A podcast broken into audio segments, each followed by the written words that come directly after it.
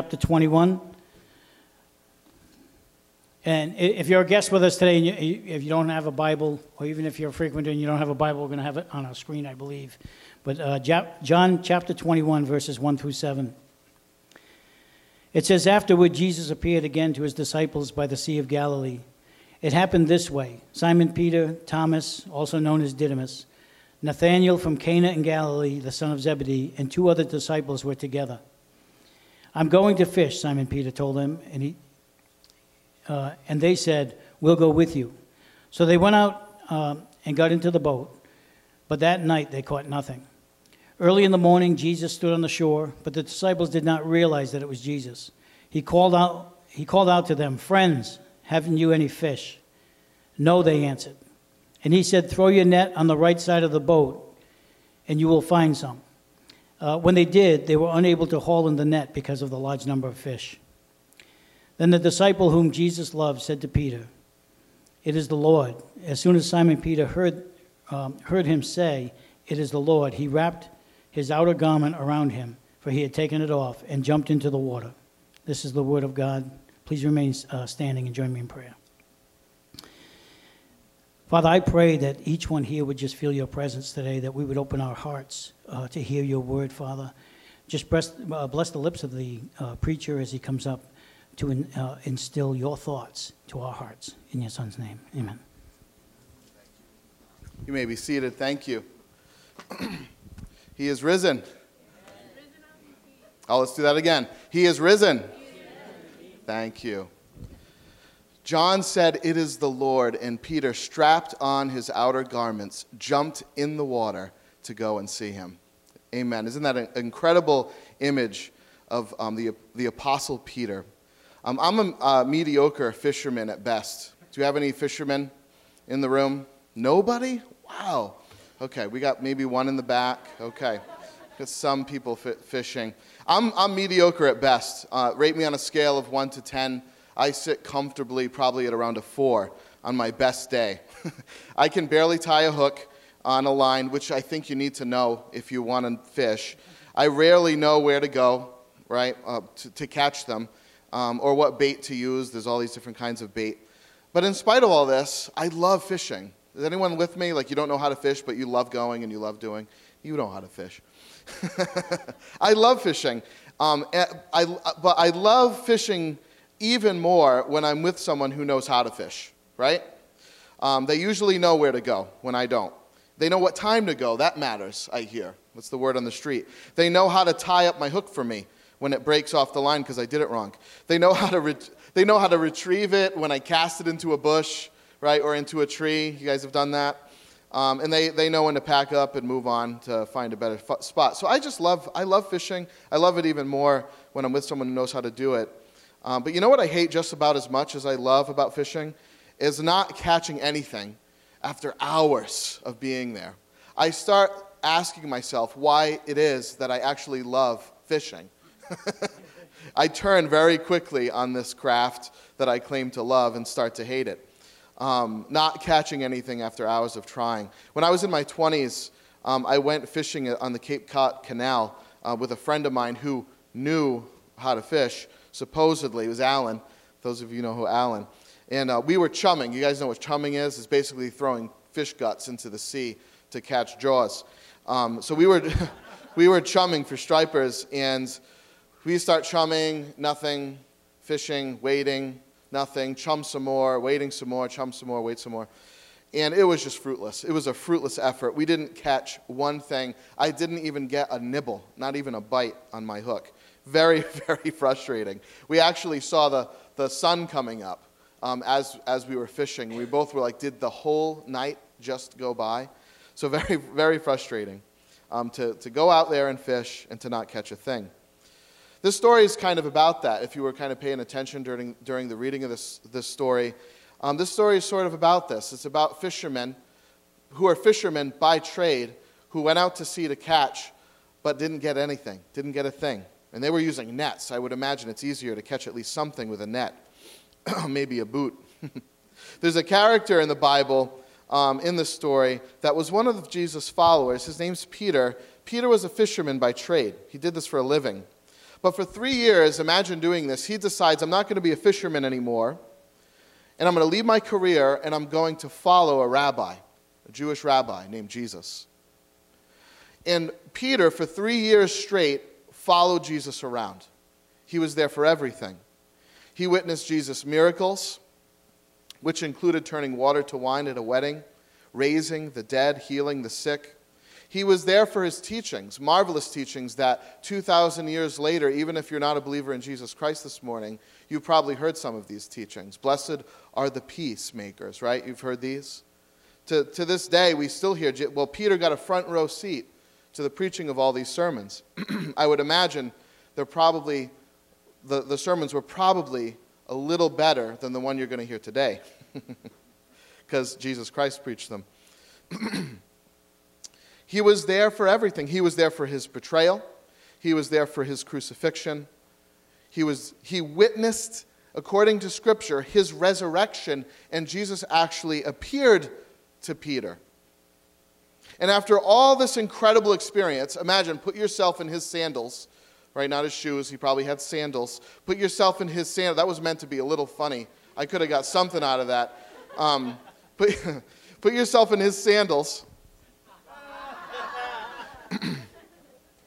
After all this incredible experience, hearing Jesus preach, witnessing his miracles, given the power of Christ himself to perform these miracles, seeing Jesus crucified, then resurrected from the dead, having appeared to him physically and personally, G- Peter says, after all of this, I'm going fishing. Interesting. I'm going fishing. And I think that oftentimes, when we hear the message of Christ and even witness his power, we get to a place in life where maybe we doubt it or are bored by it or something, and we say, let's go fishing. The King James Version says it a little better. I like it a little better. He says, I go a fishing. Today's Easter Sunday. Did you know that? Today is Easter Sunday. So what? Some of you might have gotten a flyer in the mail um, or rather in the, the newspaper or seen it online. That's kind of how we headlined the, the service this morning. It's Easter, so what? You know, we live 2,000 years later, we've sent men to the moon. Well, this is the day of evolutionary theory, and what does this matter anymore? I mean, what does Easter even mean? Okay, it's part of our culture. Let's just eat some ham and open up some chocolate eggs. But the resurrection of Jesus, really? What does that even mean? So, Easter is the day, as you probably know, that we remember that Jesus rose from the dead. And if you don't know me, my personality tends to want to prove that. Like, because I believe very fundamentally that the resurrection is historically qualifiable, it happens. And oftentimes in the past on Easter, when I've preached, I've tried to prove that, I've tried to show that, explain it. And I chose a different direction this morning. I'm not going to really go in that direction although there is much evidence for it. And if that's where you're at and you have doubts, I think we, we can talk and we can explore that question together. But this morning, I want to assume that he did rise from the dead and why that matters for you.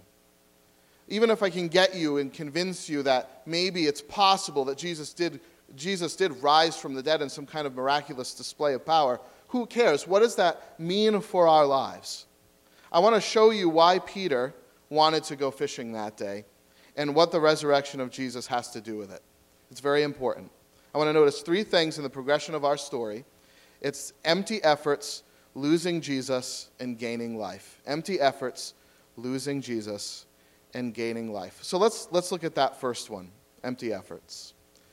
Before Jesus had been crucified, he told Peter that he was going to make him a fisher of men. Did you guys know this?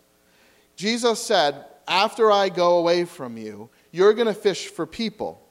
He commissioned Peter, and that's just kind of a fancy word for saying that he called him. He instructed him, commanded him to follow Jesus in his footsteps and fish for souls. And why? The reason Jesus wanted Peter to fish for souls is so that people would see that they are most fully satisfied in having a relationship with Christ.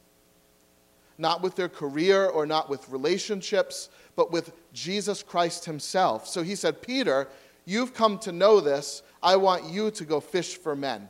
Because the cry of mankind's heart is not that they don't have enough money or that they don't have love, it's that they don't have me. Period. So Peter fished for men. So rather than doing this, after miraculous displays of power, Jesus, rather than Peter doing this, he says, Instead, I go a fishing. And how did this happen? Peter had not let his soul be satisfied with Jesus Christ. He got distracted. And we see him demonstrate this by seeking his purpose, his ultimate life's definition in his vocation rather than his relationship with Christ. And we know he did that because he went back to fishing instead of staying connected to Christ. Now, whether you know Christ and have drifted away from him or have never known him at all, we are all followed by this unrelenting and irritating reality. And I hope that you guys can identify with this that our efforts to prove ourselves, to show ourselves as worthy human beings, our efforts to be applauded and to be affirmed, to be loved, always as Peter's nets are, fall short. They're always empty. And we always return to our fishing thinking that someday maybe I'll be fulfilled and satisfied and affirmed because of some human relationship or some career. But they always come up empty. Those nets don't have a fish in them. We suppose that if we have power or fame or fortune or love, then we'll be satisfied. But we never are. Uh, that's not to say that we never experience relative satisfaction or enjoyment out of life, but we just have this nagging sense that this isn't it. This is, what, what, this is not what I need, what I've been looking for. This is not what completes me, right? Jerry Maguire. Complete me. The rocks we aim to pick up to sort of satisfy the longing to know why we're even here, they, they, they, those rocks of career and, and finances and relationships, they just kind of turn to sand in our hands and wash through our fingers. I want you to consider some insightful words from this iconic superstar, Madonna. Listen to what she says. And she describes herself uh, in, in the condition of her heart. She knows herself better than I think most. But listen to what she says. She says, I have an iron will and all of my life has always been to conquer some horrible feeling of inadequacy, empty nets. I push past one spell of it and discover myself as a special human being. There's some fish in there, seemingly full nets. And then I get to another stage and I think I'm mediocre and uninteresting again. You see, it turned to sand and washed through the nets. Again and again, my drive in life is from this horrible fear of being mediocre. And that's always pushing me and pushing me because even though I've become somebody, I still have to prove I'm somebody. My struggle has never ended, and it probably never will. Friends, those are empty nets. The longing of the human heart to prove themselves. Now, she has a big stage and a big audience and a lot of people applauding her, and sometimes that satisfies the longing of her heart, sometimes it doesn't. But don't we do the same thing? We, we do the same thing with our parents. We want our dads and our moms to see us and applaud us and be proud of us. Our nets get filled up when they do it. But when they don't do it, it, it turns to sand and goes right through. And, we, and, you know, when we become adults, we do exactly the same thing. You know, you know, if my boss would simply recognize how great I am and how brilliant and hardworking I am and gave me this promotion, and I would be the boss, how grand would the world be? And maybe kind of back in the recesses of your own brain, you know where that comes from? Your dad, maybe. You want to impress him still. You want to prove yourself as lovely or competent but our nets are empty. In all our vain attempts to satisfy a thirsty soul, our wells remain dry and our nets are empty. And we don't see Jesus. We, number two, lose Jesus. And this continued tussling at the sea. So here, here are these men who are just laboring all night and catching nothing and wanting to just get some fish. They finally give up.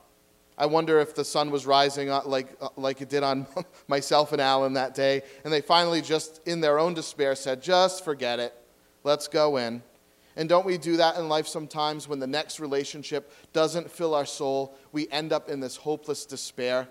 Another thing that I thought would satisfy my lonely soul has fallen short again. Forget it. And we sink into misery and regret. But Jesus appears on the shore to these men, to these discouraged, fishless apostles, and he says, Friends, have you any fish? I think that's funny a little bit. He knew he, they didn't have any fish. He knew they didn't have any fish because he's the fish. You see what I mean? They're looking for him. What they're really looking for in the water is really him. It's really Jesus. So he says, Friends, haven't you any fish? Are your nets full? of course they're not. Even if they were full, they wouldn't be full. Because only Jesus can fill them. He says, I'm right here. But they call out, No, they answered, No, friend.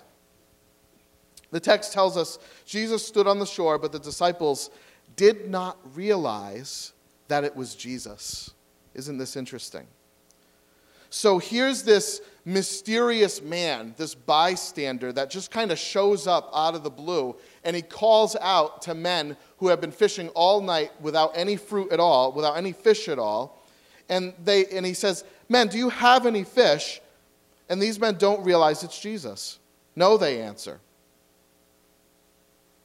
Men, these apostles did not recognize the Lord. They couldn't see him. They had lived with him and walked with him and journeyed with him, witnessed his miracles for three straight years, every single day, and they didn't know it was him. And I think all I, all I got to really say about this is, friends, He is with you every single day of your life, whether you know it or not, know it or not. And isn't it true that we don't recognize Him? We don't see Him. He's there with you in your prosperity. He's there with you in your suffering. He's there with you constantly. He's there with you in all of your desires. You desire love and marriage. Why is that? Well, it's because you desire love and marriage with God in heaven. That, that desire should point you to the desire, right? He's there with you every day. Every day he keeps your heart pumping. Every day he, he rises and sets the sun. And we don't recognize Jesus in any of it. We don't see him. Just like these men who should know that he is there and that He loves them and He offers them complete satisfaction and relationship with Him, they don't see it. They don't see Him.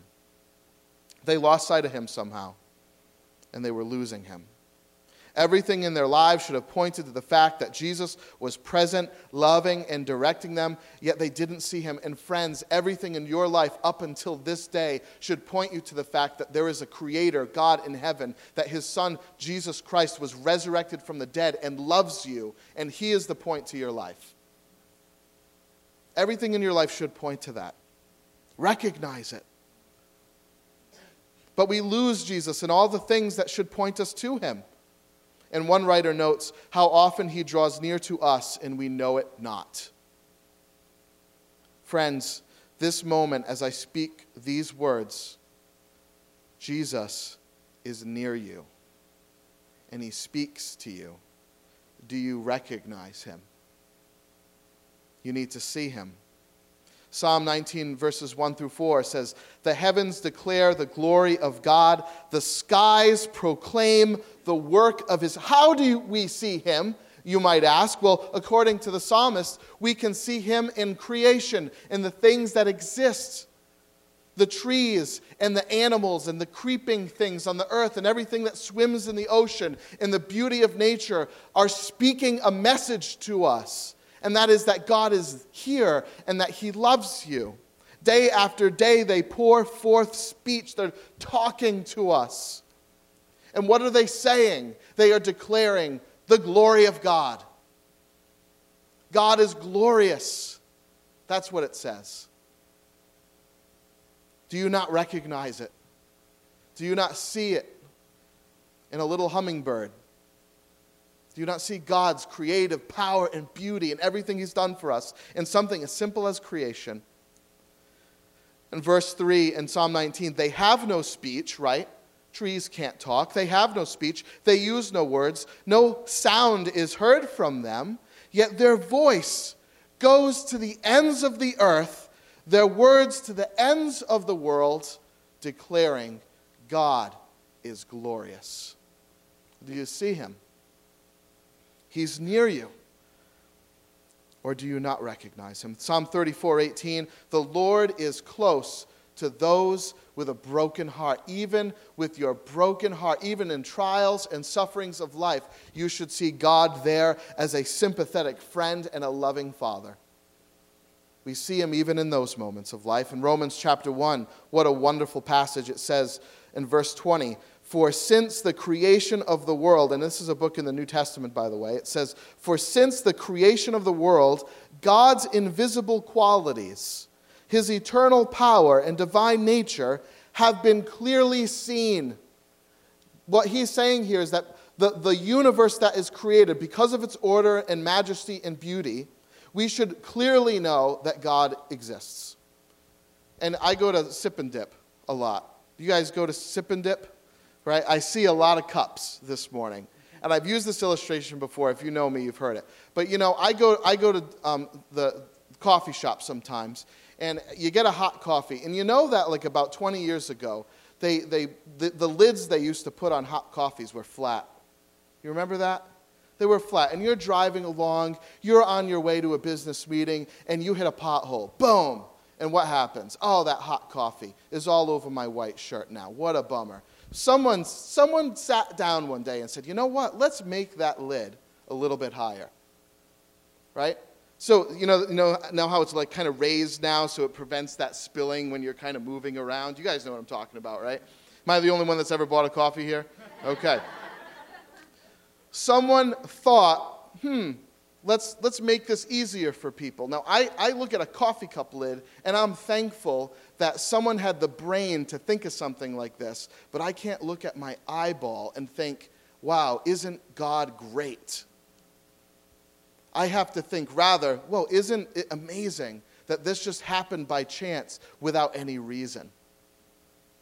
That's what this means. He- for since the creation of the world, God's invisible attributes, his eternal power, divine nature, have been clearly seen, being understood from what has been made, so that people are without excuse. We know he's there. For although they knew God, they neither glorified him as God nor gave thanks to him, but their thinking became futile and their foolish hearts were darkened. Although they claimed to be wise, they became fools and exchanged the glory of the immortal God for images made to look like human beings and animals and reptiles. They worshiped and served the created thing over the creator. Now, this is powerful, and this says something very simple to us that we just can't miss. God has revealed himself to us clearly, yet our sin against him is simply this that we see in his creation only what he can provide. We go to it, the created thing, to fill our soul rather than the Lord of glory. That's what it means that we exchanged the glory of the immortal God for images. We're trying to save ourselves through his creation rather through him. Does that make sense? We take the glory of God and we ascribe it to his creation. We worship his creation and we don't worship him. This basically, basically means, and some of this might be religious language and I might be losing you. Let me explain to you what I mean. It basically means that we trust in status, in relationships, in prosperity to justify our existence rather than God Himself. We're proving ourselves through what we do and, and our accomplishments rather than our relationship with God and who He says we are. See? Don't you realize why you want love, why you want applause, why you want promotion? You were built to want that, but you were not built to get it from God's creation. You were built to get it from God Himself. And we sin when we look for it in His creation rather than Him. That's what sin is. God created you so that He might provide all of things, all of these things to you. And there's good news, friends. This is your day. This is your hour. Today's the day. Go, come and get it. Be, only He can do it. He's there. He's speaking to you. Come and get it. But if you don't see Jesus in all the moments of life, you're not going to recognize it's Him in all the small minutiae of life, in all its joys and struggles and your nets are going to stay empty. Listen to what um, C.S. You guys know who C.S. Lewis is? He wrote The Lion, the Witch, and the Wardrobe. There were some movies that came out um, about 10 years ago about this. He said this We are half hearted creatures, fooling about with drink and sex and ambition when infinite joy is offered us like an, in, like an ignorant child who wants to go on making mud pies in a slum because he cannot imagine what is meant by the offer of a holiday at sea. We are far too easily pleased. You think you're happy because you have a new relationship or you got a new job? Oh, friend, praise God for those things, but you don't know joy you don't know full nets until you see Jesus Christ. Come to him. The sin we collectively have committed is to fill our nets with anything but him. We don't see him, but he's near us. See him, recognize him, come to him. Something marvelous happened in this, um, to these uh, sorry fishermen that I hope happens to all of us this morning, especially if you've never seen Christ clearly. They saw Jesus. Their eyes were opened. They gained, number three, they gained life for the first time. In, in their seeing, they gained life. The life they were looking for all along was realized perfectly and fully in Jesus Christ. Praise God. These men had fished all night and found nothing. And isn't that our story? We fish tirelessly for meaning and satisfaction, yet find empty nets. Jesus instructs these men. He says, Toss the net out again to the night, to the right. And the text says that they could not even haul in the abundance of fish, that their nets were breaking, they were so full. And it's at this point that they, they saw Jesus. They knew it was him. John announces, It is the Lord they recognize him. It is the Lord. Oh, and what a glorious day when we finally recognize, oh, it is the Lord. It's not what I thought it was. This is the Lord. This sickness, this new relationship, this job, this prosperity, this joy, everything, it is the Lord. All good things come from Him. So, any joy that we've ever experienced in life, we should realize that it is Him. You see? Jesus opens their eyes. He made them hear His voice. They obey His command, and their nets are filled. And likewise, He calls to you this morning. He calls to you this morning. And here is what He says to you if you've never known Jesus Christ as your personal Lord and Savior, here's what Jesus says to you. Here's the words you should not, are, are, your nets full? Here's what he says. He says, Look unto me, Isaiah, it says, look unto me and be ye saved, all the ends of the earth, for I am God and there is none else. Be saved, be rescued from the torment of your burden that you carry, the, the fruitless, empty nets that continue on and on. Be saved from it. Come to God and know His grace. Friends, the Lord is calling this moment. Look to Him and be saved. On the boat, Peter looked to Jesus. He saw his lovely Lord. And you know what he does? Isn't this great? I, think of Forrest Gump. I don't know, every time I read this, I think of Forrest Gump. As soon as Simon Peter heard him say, It is the Lord, he wrapped his outer garment around him, for he had taken it off to work, and he jumped into the sea. He couldn't even wait for the boat to dock. And that's what happens when we see the Lord. Oh, friends, he is more lovely. He is more beautiful. He is more intensely incredible than any other thing. And we just want to jump off our stuff to get to him. That's what happens. Now, Peter jumps in the sea. Now, you might miss this if, you don't, if you're not too familiar with Scripture. The sea in Scripture is always a symbol of trouble, right? God flooded the earth with the sea because of sin, right? So, trouble, God's punishment. Um, there's a story in Scripture where Jesus is casting out demons, and, and the demons say, Don't send us into the sea. So, sea is, the sea in Scripture is symbolic of uh, trials or loss or even death. Peter is jumping into the sea to go after Jesus Christ. You know what that is a picture of and that's a symbol of? He is saying, I will lose everything if I can only have Jesus Christ. Because nothing else matters. Take everything away. If I don't have Jesus Christ, I can have the whole world and be miserable. But if I have Jesus Christ, I can lose the whole world and have life. So Jesus, so, so Peter says, bring it on. It doesn't matter. I need Jesus. So he jumps in. I'll take the loss, I'll take the suffering, that all the suffering that you can throw at me, with Jesus Christ, it's just fine. When we see for the first time the beauty of Jesus Christ, we become willing to lose everything for him. Jesus is at, is at last seen to be everything we have been looking for all along. What have you been looking for? In your life. I hope that you see this morning that what you've really been looking for is Jesus, the Savior, because he is worth so much more.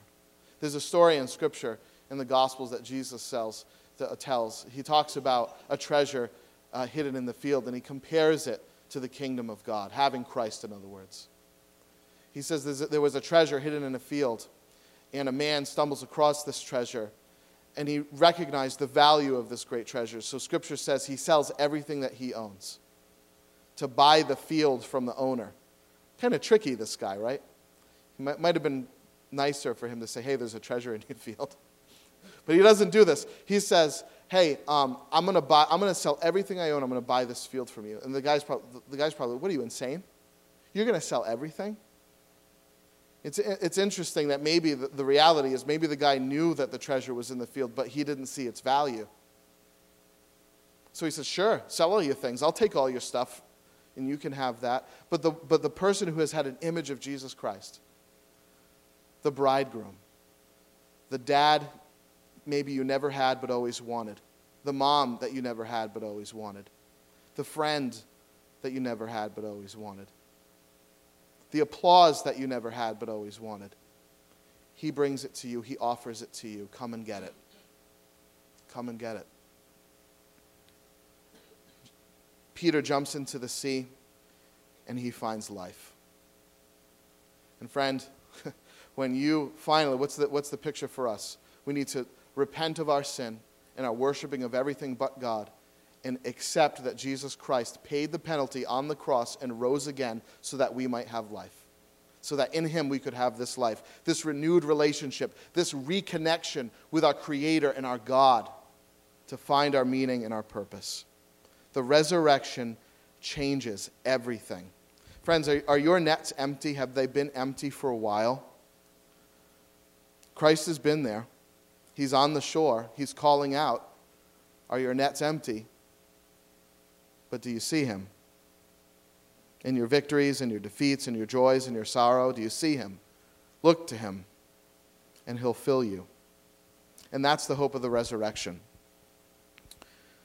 At the death of Christ on the cross, Christ took the burden of sinners like us on the cross. Christ died because we are sinners. And Christ died a judgment from God Himself, a judgment poured out from God on Jesus for sin, a, a judgment we deserved, but for, the, for, for sinners like us, so that we would never have to die that judgment.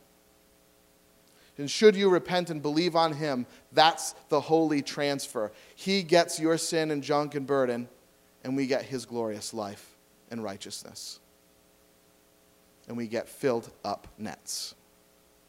Jesus his nets, his nets were empty for us.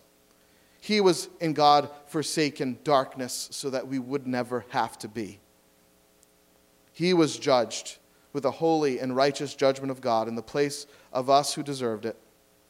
He takes our shame, we get his glory if we would simply turn to him, repent of our sin, and trust. Follow him, trust him that he died for us in our place, and he lives again right now.